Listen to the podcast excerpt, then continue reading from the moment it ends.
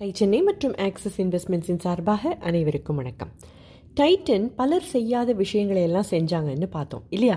என்னவெல்லாம் செஞ்சாங்க தெரியுமா? ஒரு சேல்ஸ் பாலிசியை போட்டாங்க. அட்வான்ஸ் பேமெண்ட் கொடுக்குற ரீட்டெய்லர்ஸ் கூட தான் டீல் பண்ணுவோம் அப்படின்னு முடிவெடுத்தாங்க. ஹெச்எம்டி டிஸ்ட்ரிபியூட்டர்ஸ் மூலமாக மார்க்கெட்டு போயிட்டு இருந்த காலகட்டம் அது. நோ கிரெடிட் அப்படின்னு சொன்னதில் பிரச்சனைகள் இருந்தாலும் இவங்க எடுத்த முடிவு தான் சரி அப்படின்னு திடமாக நம்பினாங்க டைட்டனோட மேனேஜ்மெண்ட் சாதாரணமாக இந்த மாதிரி ஒரு பாலிசி பலர் எடுக்காத ஒன்று தானே அதனால் பலர் இது வேலை செய்யாதுன்னு தான் சொன்னாங்க. ஆனால் செஞ்சுது. டைட்டனோட ஃபினான்ஷியல் சக்ஸஸுக்கு இது ஒரு மிகப்பெரிய காரணமாகவும் இருந்தது. இந்த காலகட்டத்திலேயே அதாவது டைட்டன் ஷோரூம் தொடங்கப்பட்ட ஆரம்ப காலகட்டத்திலேயே அவ்வளோ ஏர்லி ஸ்டேஜ்லேயே ஃப்ரான்ச்சைசி மாடல் பற்றி யோசிக்க ஆரம்பித்தாங்க வாடிக்கையாளர்களுடைய ப்ரொஃபைல் மாறிக்கிட்டு இருக்குது அவங்களுடைய தேவைகளும் மாறிக்கிட்டு இருக்குது அப்படிங்கிறத உணர்ந்தாங்க. அதாவது மக்கள் நல்ல வாட்சுக்கு கூடுதல் விலை கொடுக்க தயாராகவும் இருந்தாங்க. தவிர ஒரு வாட்சுக்கு மேலேயும் ஒருத்தர் வாங்க தயாராக இருந்தாங்க. இத்தனை மார்க்கெட் பொட்டென்ஷியல் இருக்குதுன்னு உணர்ந்து எங்கெல்லாம் ஸ்டோர்ஸை திறக்கலாம் அப்படின்னு உன்னிப்பாக கவனிச்சுக்கிட்டே இருந்தாங்க.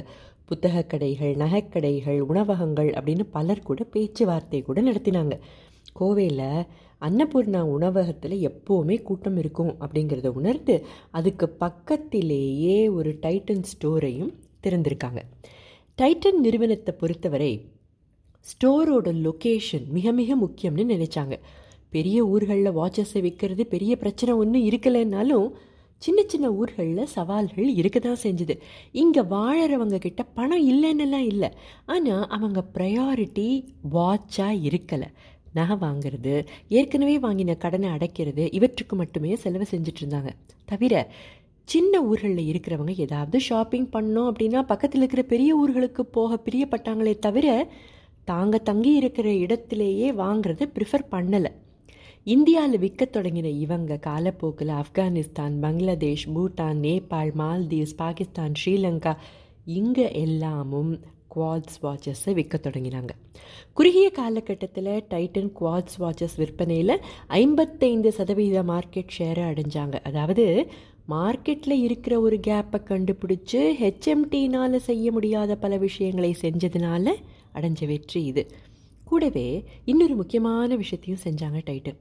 அது என்ன அப்படின்னு அடுத்த பகுதியில் பார்க்கலாம். பிஸ்னஸ் கதை கேட்க எங்களுடன் தொடர்ந்து இணைந்திருங்கள்.